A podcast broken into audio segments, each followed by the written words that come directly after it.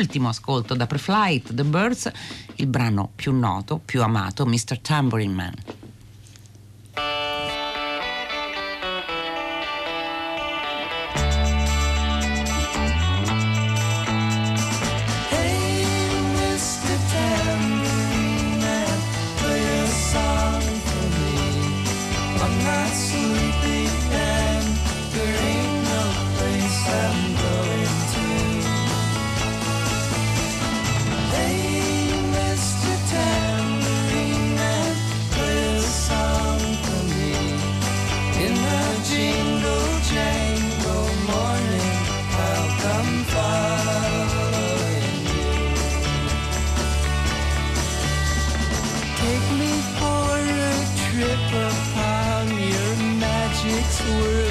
ship.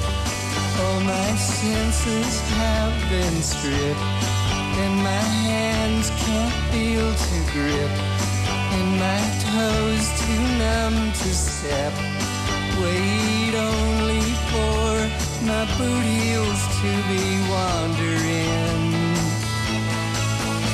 I'm ready to go anywhere. I'm ready for to fade to my own parade.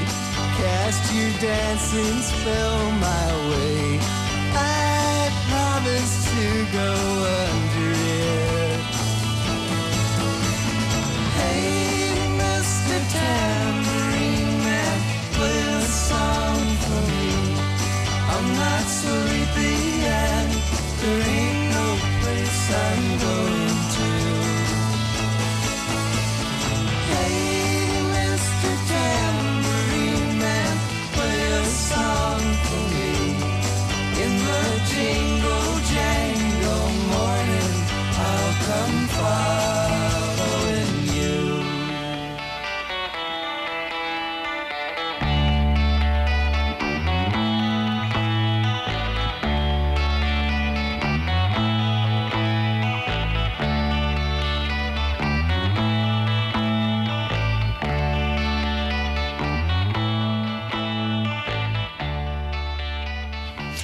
Storia si racconta quando ogni momento quasi della propria esistenza viene condizionato dal corpo. Che cosa accade quando quel giudizio su di te riguarda la grassezza che diventa il discrimine se non lo stigma per cui sei giudicata soprattutto se donna, dal corpo e non dalle tue azioni. Bene, il libro del giorno parla di questo, ma non è un pamphlet, è un romanzo, ma non è un romanzo che entra nel paradigma della vittima, è un romanzo eh, dove si raccontano cose terribili e potenti anche con il sorriso ed è soprattutto un appassionato, disperato inseguimento di una madre. Non superare le dosi consigliate, esce per Guanda, Costanza Rizzacasa d'Orsogna, benvenuta a Fahrenheit. Buonasera, ciao.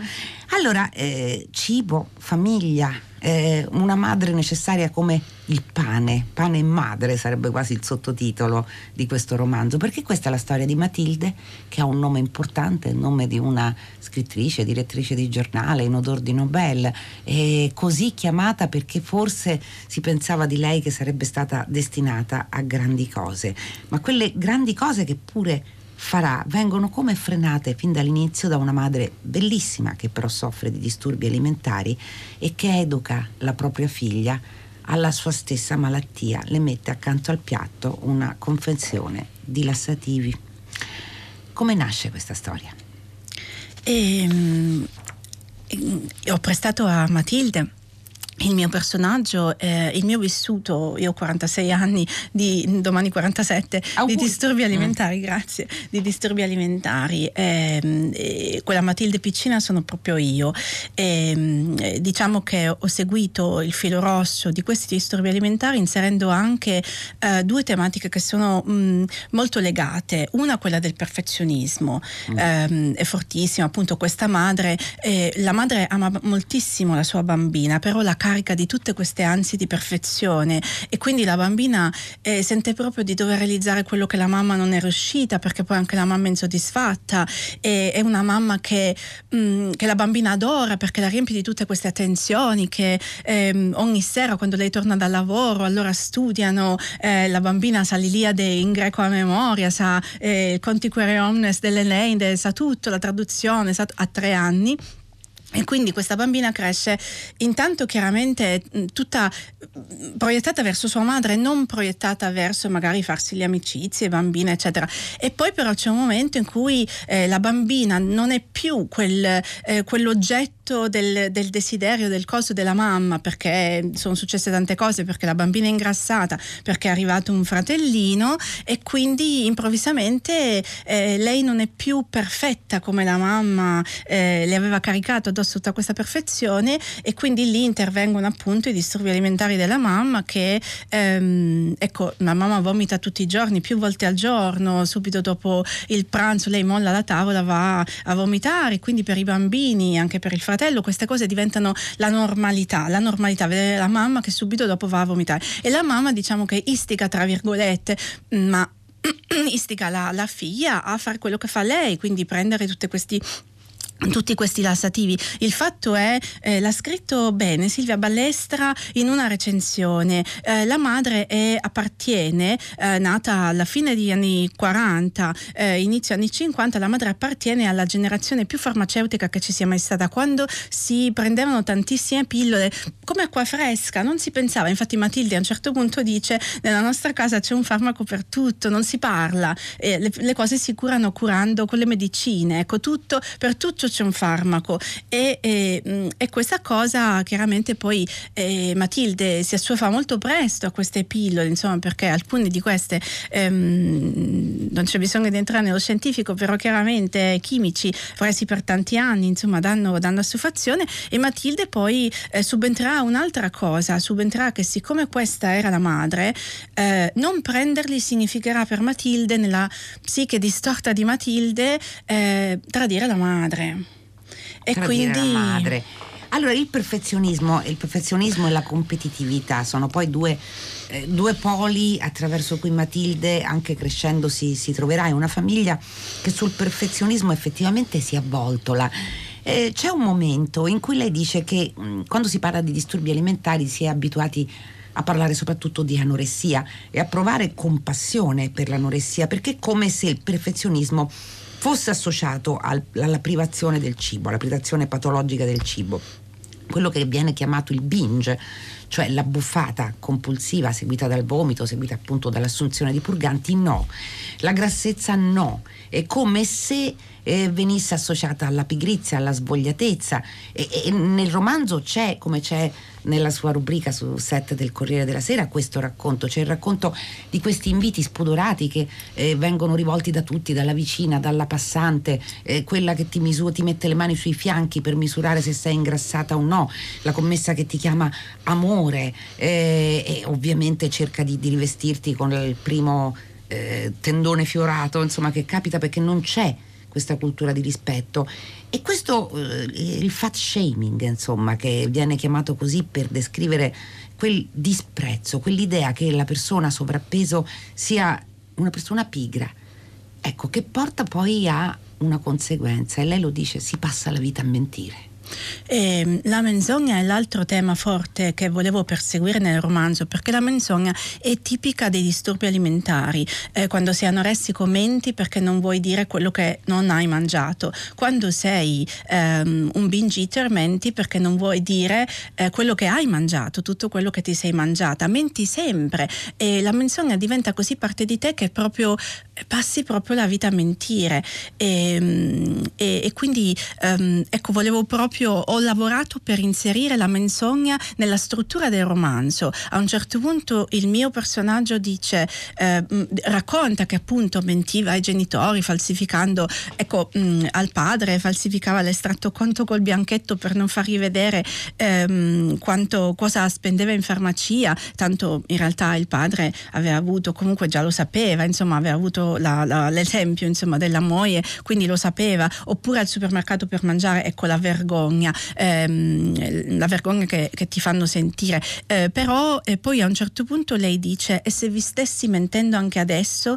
E quella è una cosa, perché io volevo che tutto il romanzo fosse un po' anche che il lettore si chiedesse, let, volevo un lettore sulle sabbie mobili, sì. ecco, un, mm, un'iona errante inaffidabile, eh, che il lettore si chiedesse ma questo sta succedendo davvero o non sta succedendo davvero, senza caricarlo troppo di ok qua mi sta mentendo, però insinuare il dubbio perché la menzogna doveva essere pervasiva anche nella struttura del romanzo. E quindi... Perché la menzogna, allora è, è, è interessantissimo questo romanzo perché da una parte ha moltissimi elementi di denuncia sociale.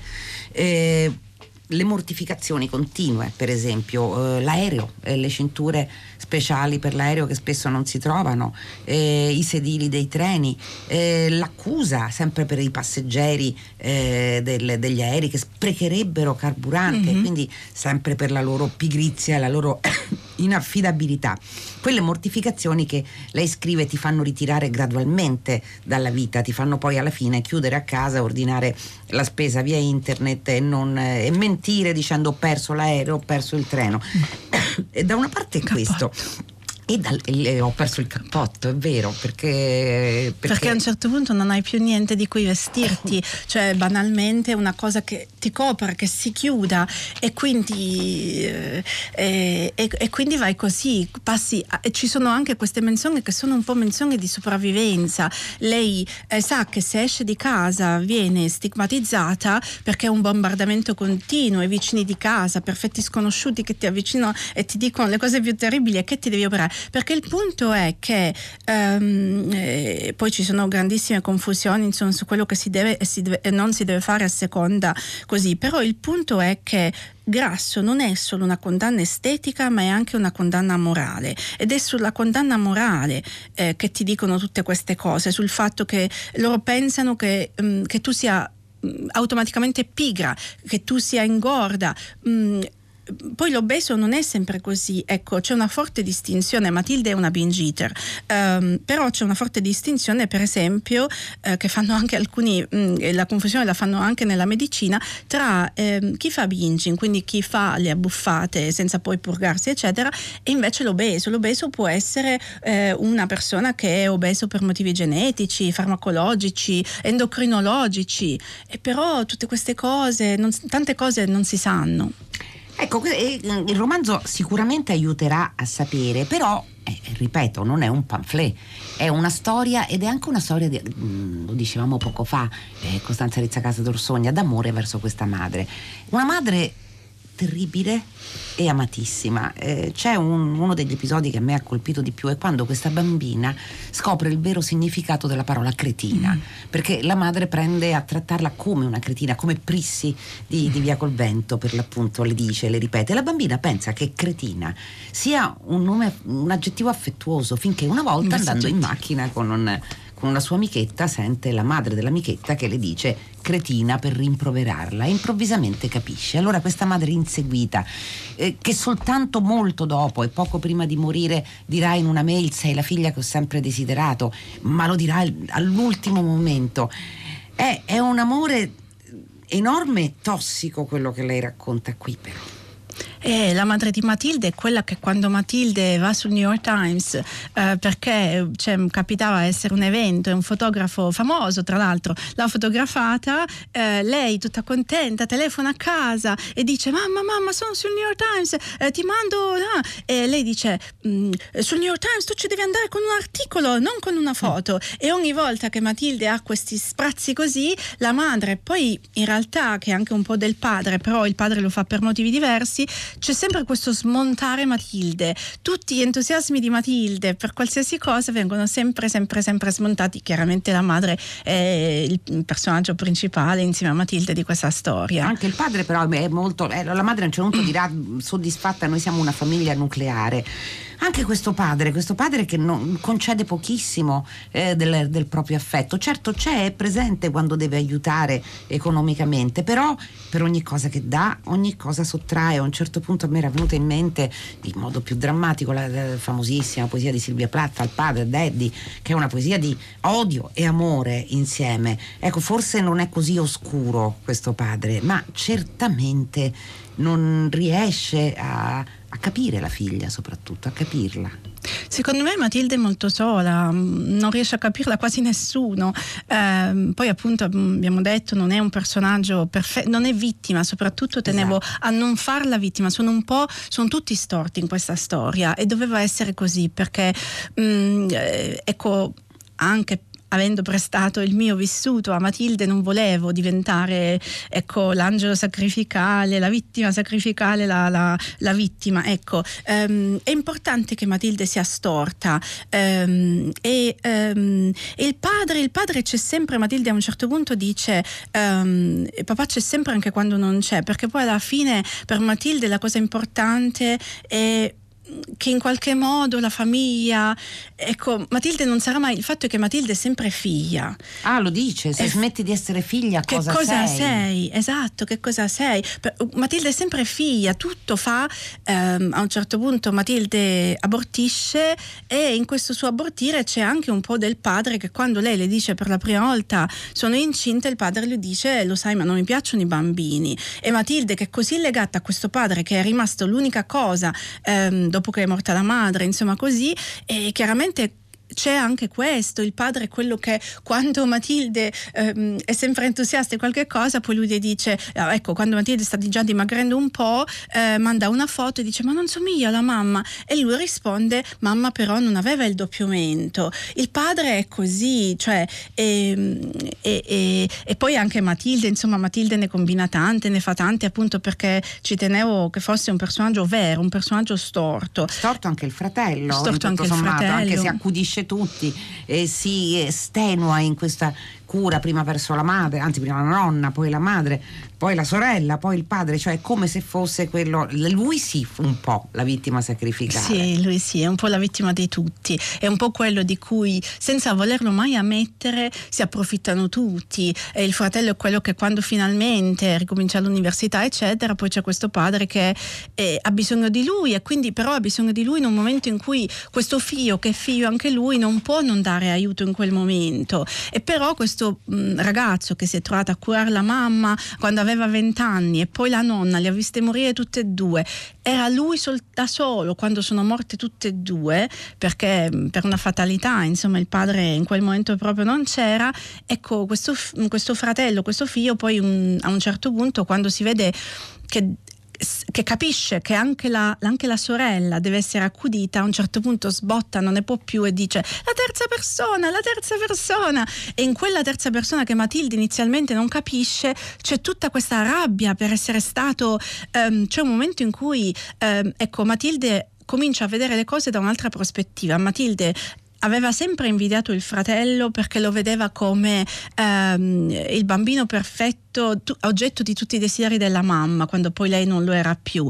Poi a un certo punto eh, parlando, crescendo, parla col fratello e il fratello le dice mh, qualche cosa che Matilde comincia a guardare le cose da un altro punto di vista e si sdoppia questa visione, questa cosa e lei dice adesso capisco, era la mamma che non lo lasciava andare, non lui che voleva sempre stare addosso alla mamma, ma era la mamma che non gli permetteva di avere una vita all'infuori di loro due. Senta, lei come ha fatto a eh, riuscire a trovare questa voce? Perché è una voce che allora, non è un manifesto, non è fame di Roxane Gay, è, che è uno dei pochissimi libri dove si parla di grassezza, tra l'altro.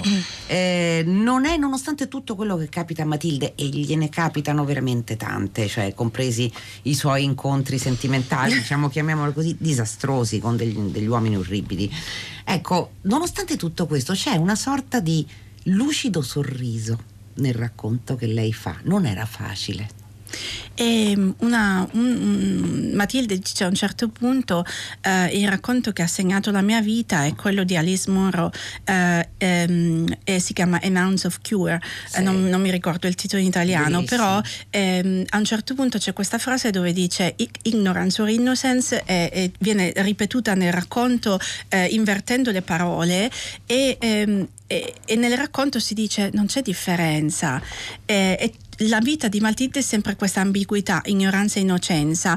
Um, è chiaro che io sono stata, um, e soprattutto il coraggio di Roxane Gay che mi ha ispirata, nel senso che l'avevo scritto anche nella mia rubrica della sì. settimana scorsa su Anybody, a me queste cose piace sempre dare credito e, e, lo scrivo, in realtà la cito anche nel romanzo. Sì. Um, è stato per il coraggio che lei ha avuto eh, che io poi ho pensato che potessi anch'io raccontare la mia storia.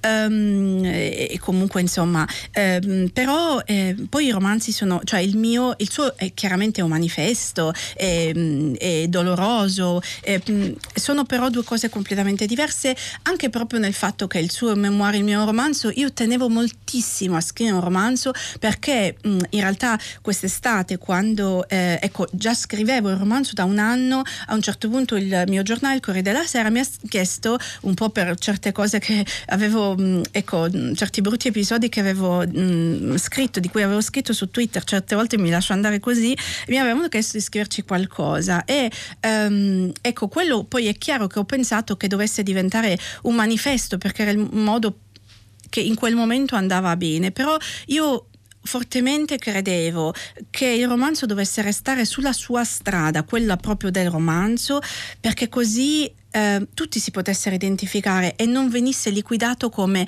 è Costanza, poveretta lei, perché quello è un grandissimo alibi, pensare che tutte queste cose possono capitare soltanto a me. Allora sol- eh, e, ho, ho, pensato allora no, eh, facciamo un personaggio terzo in cui tutti possono identificarsi e credo che abbia funzionato perché poi ehm, in realtà tantissime persone adesso mi raccontano la loro storia, Anche mi scrivono. i nostri ascoltatori stanno scrivendo proprio su, su questo punto. Senta, eh, la potenza distruttrice del perfezionismo, perché eh, c'è un momento della, della, vita di Costanza in cui è in America, lavora, lavora come giornalista e tutti quanti assumono qualcosa, eh, farmaci alla caffeina, per non parlare degli anoressizzanti, di tutti, oppure di quei farmaci, le anfetamine che ti aiutano a essere competitivo.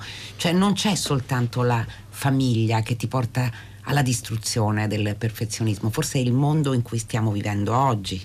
Assolutamente, quella, quella, ehm, ci sono tanti tipi di perfezionismo, in realtà a un certo punto del libro è analizzato e ehm, c'è, c'è, quello anche ehm, delle circostanze esterne. Le circostanze esterne per Matilde sono questa grandissima università, insomma famosa, dove trovata, dove va eh, con, eh, con, gioia, chiaramente felicissima, e finalmente lei si sente intelligente dopo essersi sentita cretina ostina sempre um, e dice adesso mostro quello che valgo, però lì si trova Matilde che ha questa incertezza, um, questa insicurezza cronica, lì si trova in un mondo dove eh, il perfezionismo pervade tutto, mm, devi essere perfetto in tutto e quindi si prendono, poi in realtà agli anni 90 era l'età dell'innocenza di tutti questi farmaci, chiaramente adesso ci sono ben altre cose, però negli anni 90 effettivamente eh, io ero in America in quel momento lì e ne prendevamo tanti, ecco ecco, per, per, andare avanti. E poi c'era questa competizione um, la competizione è una bellissima cosa, però può essere anche molto pericolosa. C'era questa competizione che venivi proprio istigato alla competizione eh, a Matilde dicono c'è una, una, riunione insomma all'inizio della classe dove eh, del corso vengono tutti chiamati, insomma partecipano tutti e, ehm, e, e dicono eh, guardatevi accanto, è la competizione che vi porterà avanti, è la competizione che vi porterà da qualche parte. Allora, eh, a un certo punto la voce narrante dice lettore non aspettarti finali edificanti importanti, però insomma le aggiungiamo noi, lettore, aspettati una storia importante, non superare le dosi consigliate. Guanda, grazie Costanza. Grazie, grazie, grazie, grazie tantissimo, davvero. grazie. Fahrenheit si chiude qui non senza avervi ricordato che la redazione promuove e vi invia i suoi saluti, ovvero i saluti vengono da Giosuè Calacciura, Michele Damieri, Lea Gemmato, Clementina Palladini, Daniela Pirasto, Laura Zanacchi, Benedetta Annibali regia, Susanna Tartaro che cura il programma ed Enrico Murgia alla console. La linea sta per andare a Paola De Angelis per 6 gradi. Fahrenheit come sempre torna domani alle 15 su Radio 3 e come sempre felice serata a tutti voi da Loredana Lipperini.